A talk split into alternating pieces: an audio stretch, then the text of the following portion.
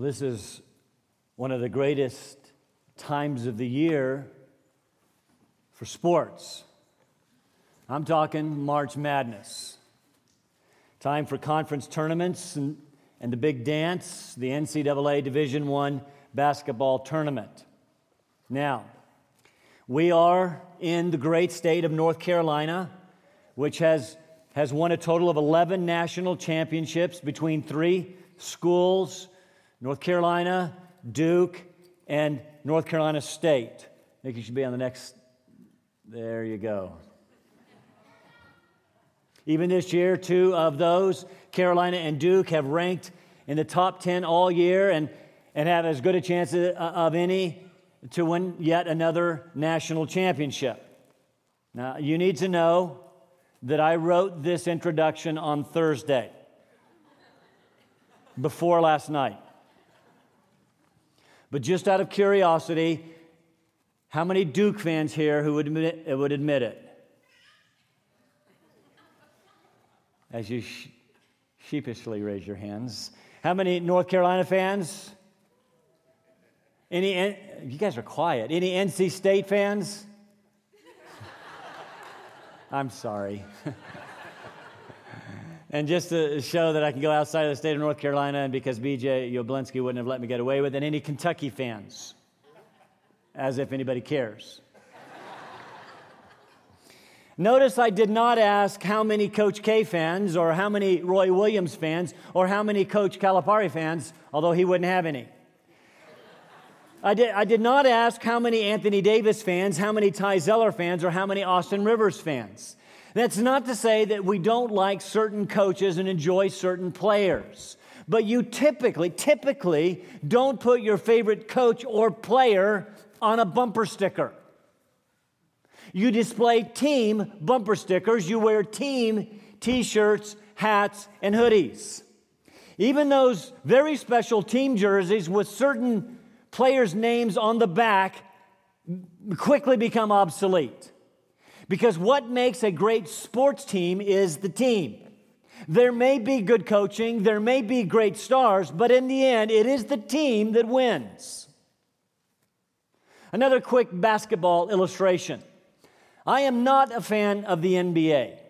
Way too much focus on individuals, celebrities, superstars, very little basketball actually. But, but, but a few weeks ago, something happened in New York that caught my attention.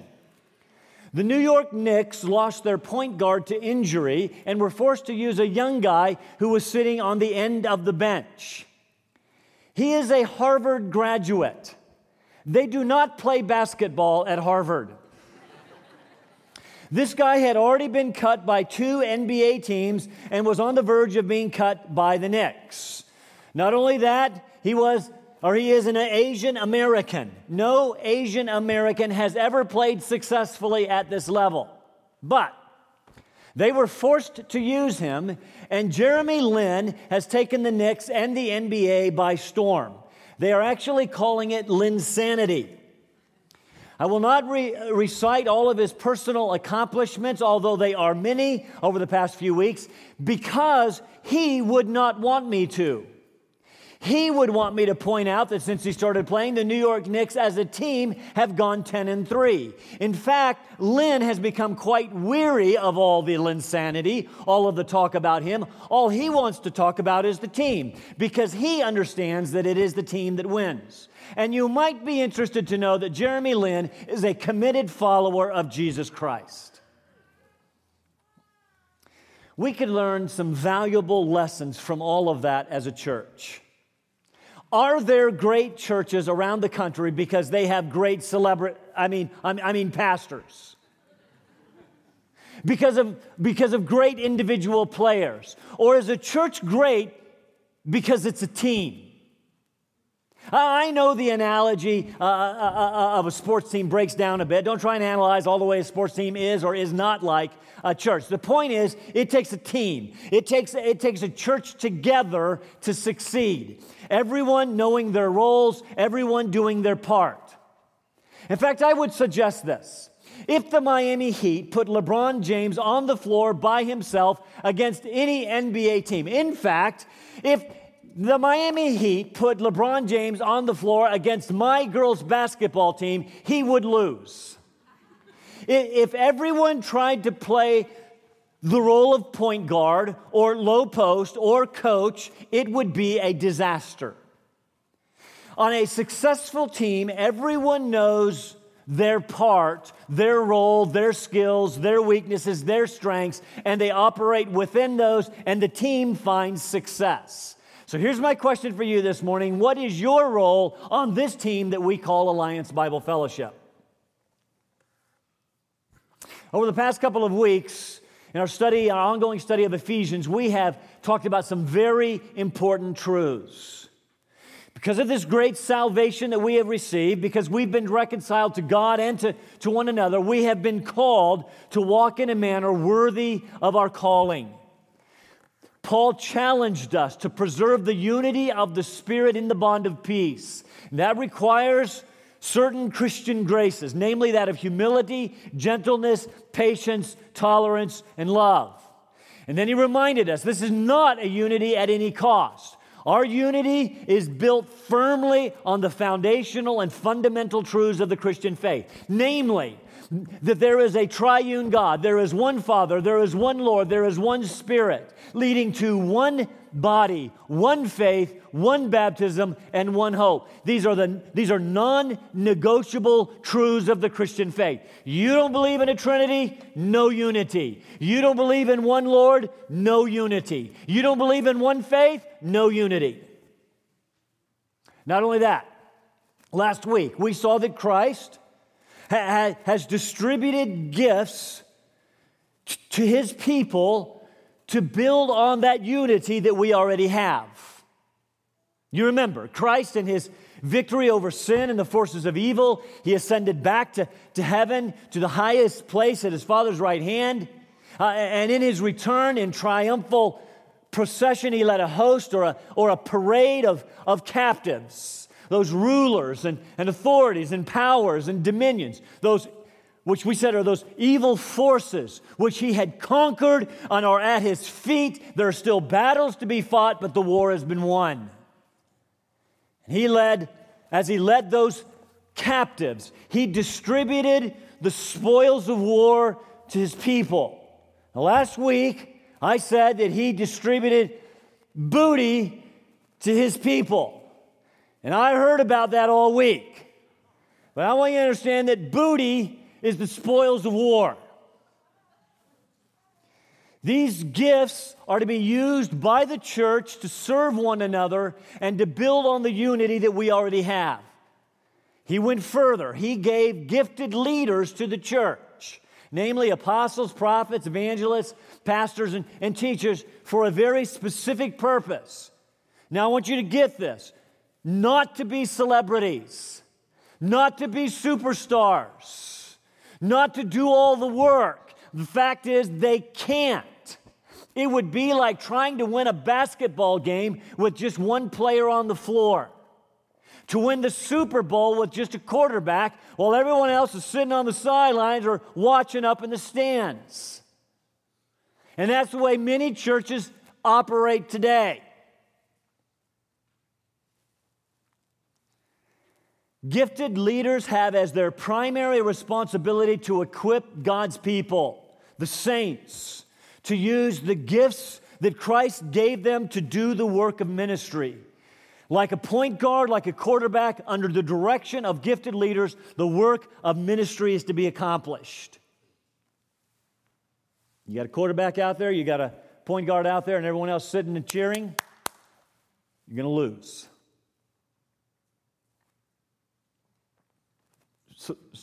So, so, so, why? Why, why do we do this work of ministry? Well, Paul goes on to tell us, Ephesians 4, verses 12 to 16, but let's begin in verse 11 to pick up the thread. And he, that is Christ, gave some as apostles to the church, and, and some as prophets, and some as evangelists, and some as pastors and teachers, for the equipping of the saints for the work of service, to the building up of the body of Christ, until we all attain to the unity of the faith and of the knowledge of the Son of God, to a mature man, to the measure of the stature which belongs to the fullness of Christ. And as a result, We are no longer to be children. Time to grow up. Tossed here and there by waves and carried about by every wind of doctrine, by the trickery of men, by craftiness and deceitful scheming. But speaking the truth in love, we are able to grow up in all aspects into Him who is the head, even Christ, from whom the whole body being fitted and, and held together by what every joint supplies according to the proper working of each individual part. You think he's trying to get a point across? Causes the growth of the body for the building up of itself in love. For the equipping of the saints for the works of service as, as far as we got last week. In fact, we ended our time together, as David reminded us, by distributing these, these ministry cards. I'm excited to tell you that we had over 180 people fill these out. 180 people.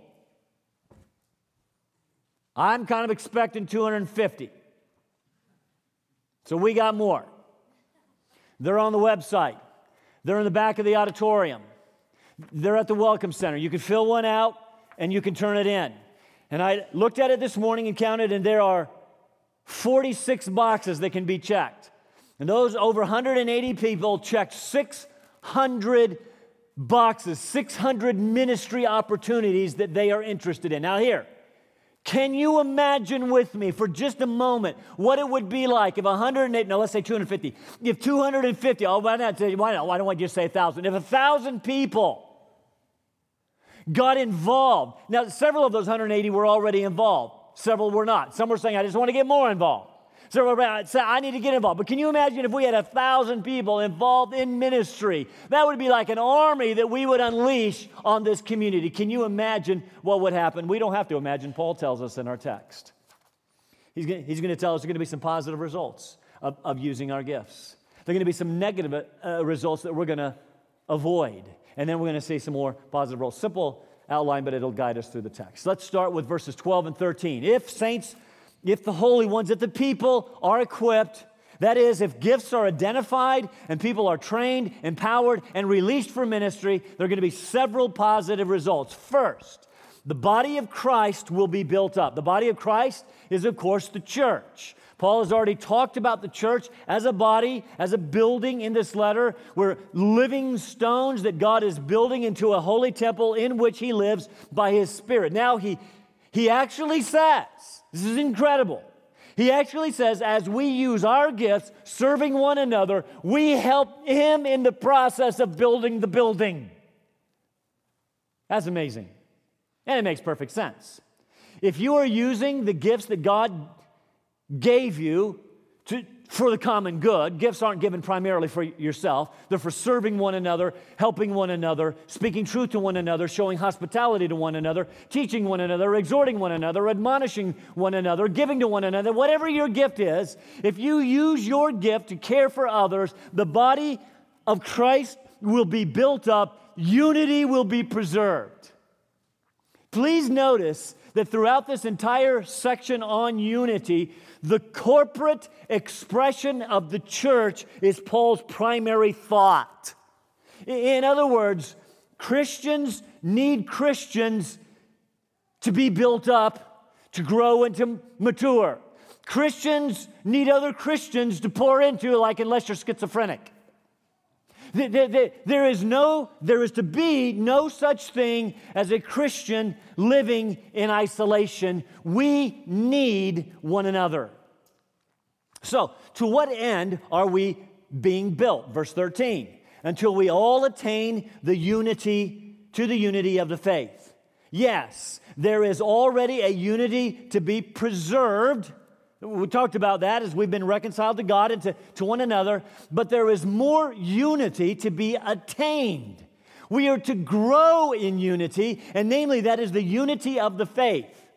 As we grow in the faith, our understanding of it, our experience in it, we will grow in corporate unity. This faith that he's talking about is obviously the objective faith of Christianity. It's the truth of the gospel and all that the gospel life brings as we learn more and more about the things of Christ and we serve each other more and more, we are actually going to grow in the faith. Truth is, You should not be the person you were when you were saved. You ought to be different. You ought to be, you ought to be growing in the faith. Until we attain to the unity of the objective Christian faith first, until second, we attain to the knowledge of the Son of God. And you say, Well, I thought I already knew Jesus. Well, not enough. This is also an objective knowledge to be gained about Christ. The truth is, no matter where you are in your walk, there is a continued growing truth to be learned about Jesus. Remember the theme of the book of Ephesians that all things are being summed up in Christ. It is all about Christ. In Christ, we find everything. Paul, Paul, said it this way in Colossians chapter 2. As, he says, I pray for the churches that their hearts may be encouraged, having been knit together in love, attaining to all the wealth that comes from the full assurance of understanding, resulting in a true knowledge of God's mystery. What is God's mystery? Well, let me tell you, that's Christ Himself. In Him, in Jesus, are hidden all the treasures of wisdom and knowledge. You want to grow in wisdom? You want to grow in knowledge? One way, it's in Christ. You grow in Him, the knowledge of Christ. He is indispensable to our growth. I remember attending a National Day of Prayer event a few years ago in another local church. The, the, the, pastor of that church st- stood up and he, he welcomed everyone. He said it was, it was great that we could, all, we could all put aside our doctrinal differences this one evening of the year and, and agree to pray for our nation. I was kind of warming up to it. But then he said, but then he said this, and this is a quote because I will never forget it. He said, It doesn't matter whether you have a high view of Christ, a low view of Christ, or no view of Christ. We're just glad you're here.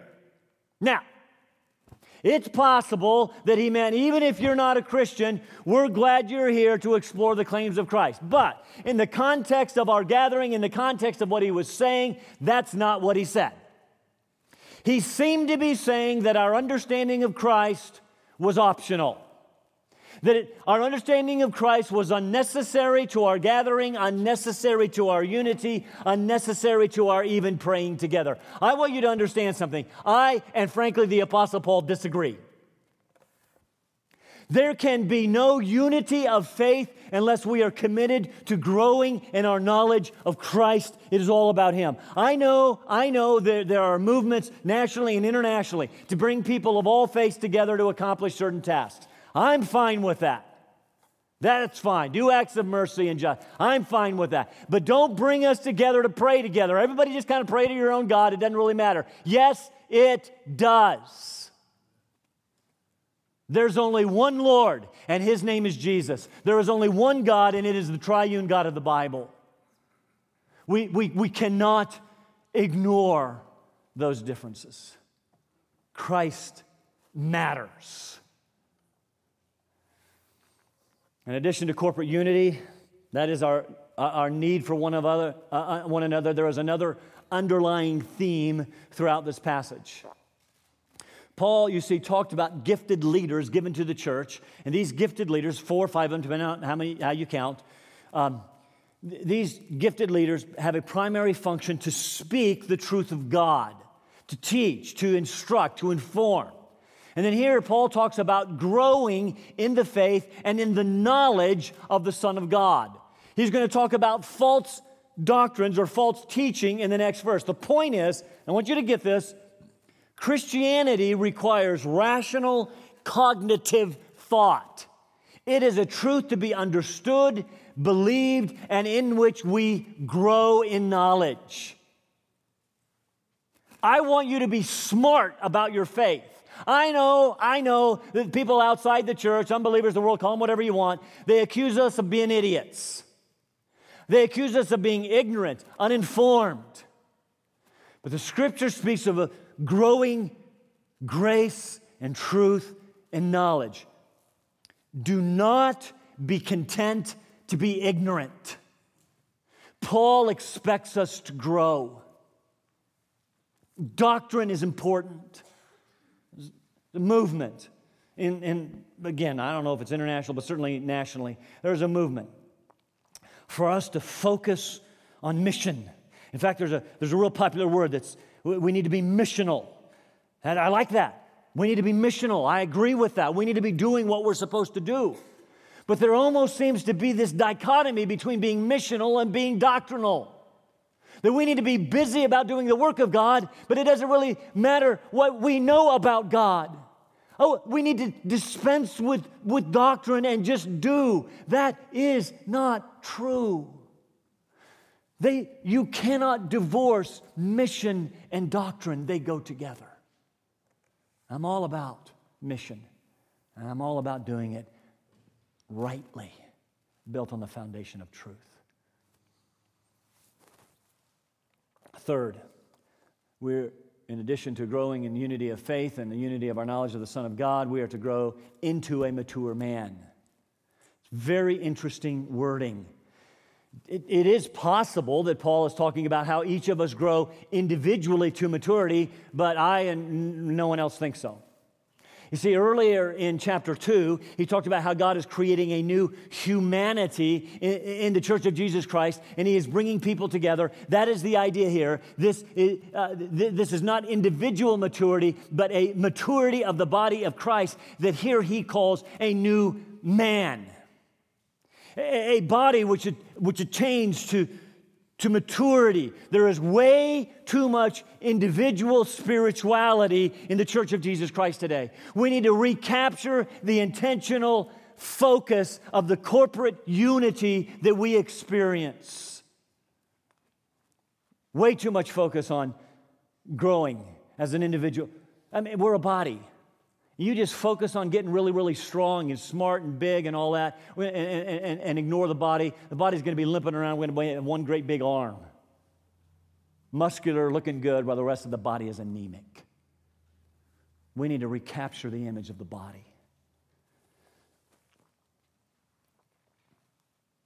A body which attains to the measure of the stature which belongs to the fullness of Christ. A lot of words that says basically, as the body, we should grow to Christ likeness not just any Christ likeness, but notice to the fullness of Christ likeness.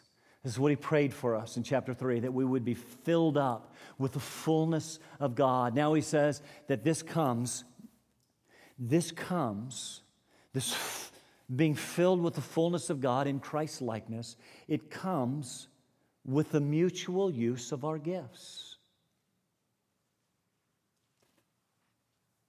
So, so we use our gifts to serve one another, and in so doing, we attain to the unity um, of the faith. We attain to the unity of the knowledge of the Son of God. We attain to a mature man, and we attain to full Christ likeness. Now, now, Paul is somehow saying that through the exercise of our gifts toward one another, these gifts that Paul, in his first, I mean, Peter in his first letter, First Peter chapter 4, summarized under speaking and serving gifts, somehow, as we use those speaking and serving gifts, they help us attain to the unity of the faith, the knowledge of Christ, maturity in the body, and Christ likeness. Now, I, I, we understand that through speaking gifts, we're, we're, given instruction about the things of Christ and His Word. We understand how we grow in, in knowledge. But how do we attain to the, all of these things?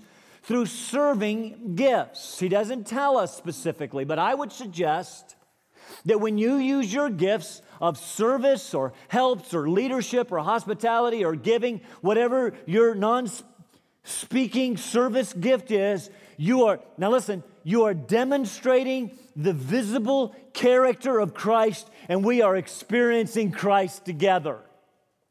And if you don't use those gifts, we're missing part of Christ. What if we don't use them? What if we just continue to be fans, kind of sitting on the sidelines, applauding. Yay, go professionals. It's what we pay you for. Do more work. Then we are in danger of some negative results that we want to avoid in verse 14. In fact, he tells us we'll avoid them. Look at it. As a result, we exercise gifts. As a result, we are no longer to be children tossed here and there by waves and carried about by every wind of doctrine, by the trickery of men, by craftiness and deceitful scheming. This becomes the negative motivation for serving one another. As we serve one another using our gifts to grow each other towards spiritual maturity, we are no longer to be children. Children here characterized by immaturity, instability, and an openness to deceit. This is in direct contrast to that previous verse who says, I want you to be mature. I want you to be a mature man. Don't, don't be children. Don't be immature children anymore. It's time to grow up. Yes, the New Testament speaks of qualities of, of childlike behavior that we should pursue humility, simplicity, trust. But we are not to pursue childlike immaturity. We are to grow in faith. We're to grow in knowledge, especially the doctrines of, of the faith. This tells me something. Every once in a while, I hear people promote their doctrinal ignorance as kind of a spiritual merit badge. They'll say, you get to talking about some deep things of Christ or deep things of the, of, of the Word of God, and they'll say, oh, you know, I don't really know about all those things, don't really want to. I'm just a sinner saved by grace. Jesus loves me, this I know, and that's all I really need to know. No, n- no, it isn't. A simple, childlike faith does not mean a simple, ignorant faith. Do not glory in ignorance. Seek to grow together in the knowledge of the Son of God and the unity of the objective faith of Christianity. Otherwise, like a rudderless boat, you will be tossed about by the, by the waves and every wind of doctrine, which speaks of every gust of false teaching and theological fad that is out there. Someone can write a book and it becomes a bestseller, even though it is full of heresy, being tossed around by every wind of doctrine. You will be caught by the trickery of men and craftiness of their deceitful scheming. Trickery, literally, the, the word literally spoke of playing dice and the uncertainty of gambling and the cunning that was involved there. The word craftiness intensifies false teachers because it speaks of men.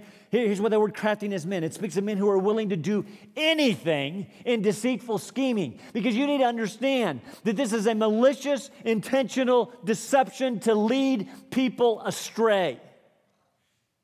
It's very specific words that Paul is using. It amazes me the number of so called large churches where there is shallow doctrinal teaching or, or, or, no doctrinal teaching at best and false doctrinal teaching at worst.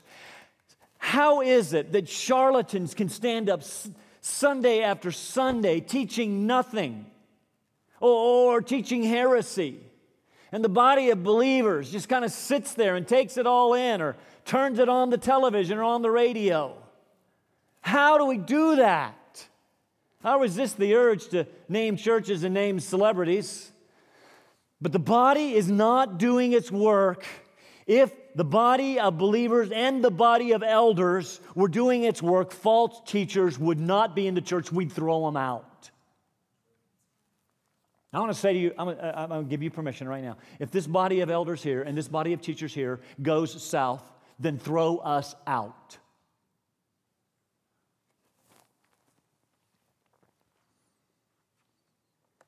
We don't want to be tossed about, carried away by every wind of doctrine. There is a unity of the faith, knowledge of the Son of God to be pursued. We are to be aware of the trickery of men, of their craftiness, their deceitful scheming.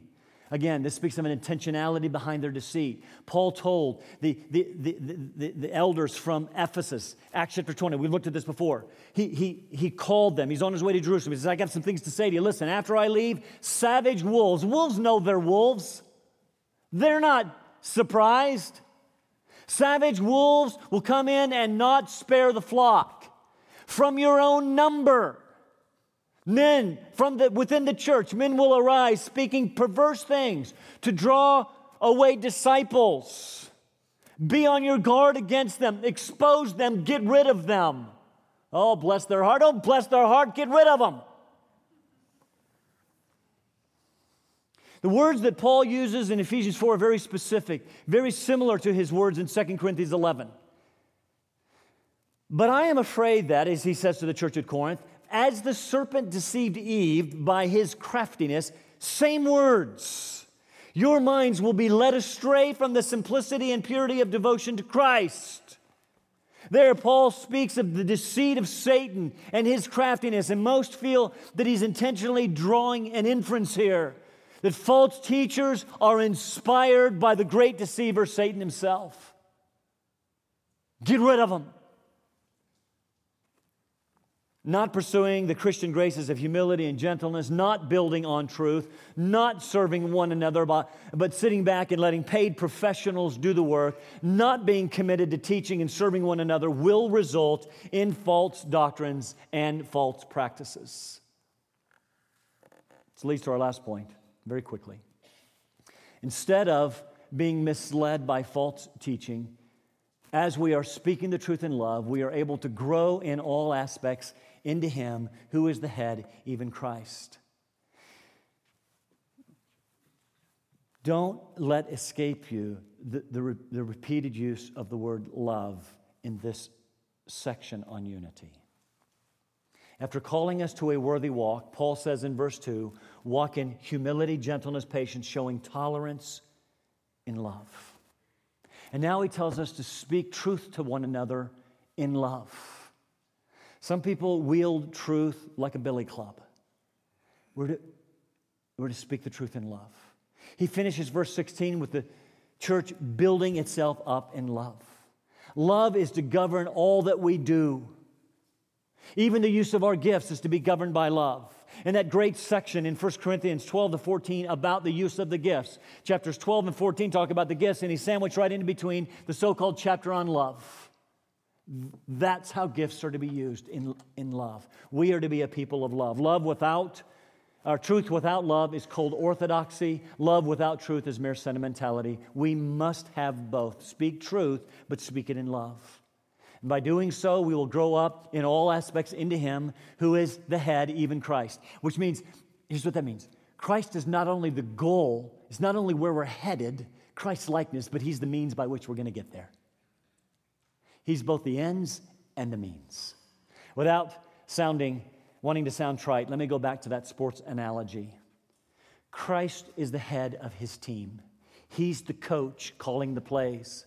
The point guards, the quarterbacks, the leaders are running the offense, getting everyone else in the game. The, the point guard does not typically like taking all of the shots. He prefers dishing out assists so that others can score. The quarterback typically doesn't run the ball. Uh, he, he, he, he certainly doesn't catch his own passes. He hands it off. He passes while other members of the team do their work. It takes a team well coached by Christ as the head of the body directing the plays for us to find spiritual success. And as he runs the plays, the whole body, the whole church being fitted and held together, this, he returns to this theme of unity fitted together as every joint supplies. He's driving home the fact that we are all part, different body parts, each with its own function, doing what it's supposed to do according to the proper working of each individual part. That takes us full circle back to verse 7. Each one has received a gift. Do your part. Don't do someone else's part. Do your part. We don't all do the same thing. We all have different gifts. We're supposed to do our part. And I close with the words of Paul in that great uh, section in 1 Corinthians talking about spiritual gifts. It's a, it's a little bit longer, but I think it'll capture attention. And reminding us that we're all a part, we all play a necessary role. But one in the same Spirit, he says, works all things, distributing to each one individually, just as he wills. For even as the body is one and yet has many members, and all the members of the body, though they are many, are one body. So also is Christ. For we, by one Spirit, we were all baptized into one body. That new humanity, it doesn't matter whether we're Jews or Greeks or slave or free, we're all made to drink of one Spirit. For the body is not one member, but, but, but, but many. If the foot says, because I'm not a hand, I'm not part of the body, it is not for this reason any less part of the body. And if the ear says, Because I'm not an eye, I'm not part of the body, it is not for this reason any less part of the body. And if the whole body were an eye, besides being ugly, where would the hearing be? If the whole were, were hearing, where would the sense of smell be? But, but now God has placed the members, each one in the body, just as He desired. And if, if they were all one member, where'd the body be? Everybody playing point guard. Everybody playing core. No, if we're all one member, we got a problem. But we're a, we're a diversity, and in that diversity comes unity. There are many members, but one body. And so, what, what part of the team are, are you playing? How has God gifted you, and how are you using your gifts to serve this body to build itself up in love? Let's pray.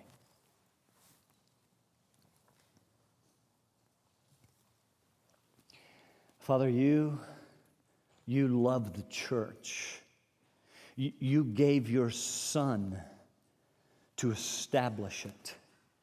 And, and then your, your son, as he returned to heaven, distributed gifts to his people. He's still doing it. Every time someone gets saved, he's giving out gifts. And we're supposed to use those gifts to build his body. He's the head. And, and, and so, Father, would you continue to build unity among diversity, unity as we're focused on the truths of Christianity, the objective faith of Christ, Son of God. Would you help us to serve one another?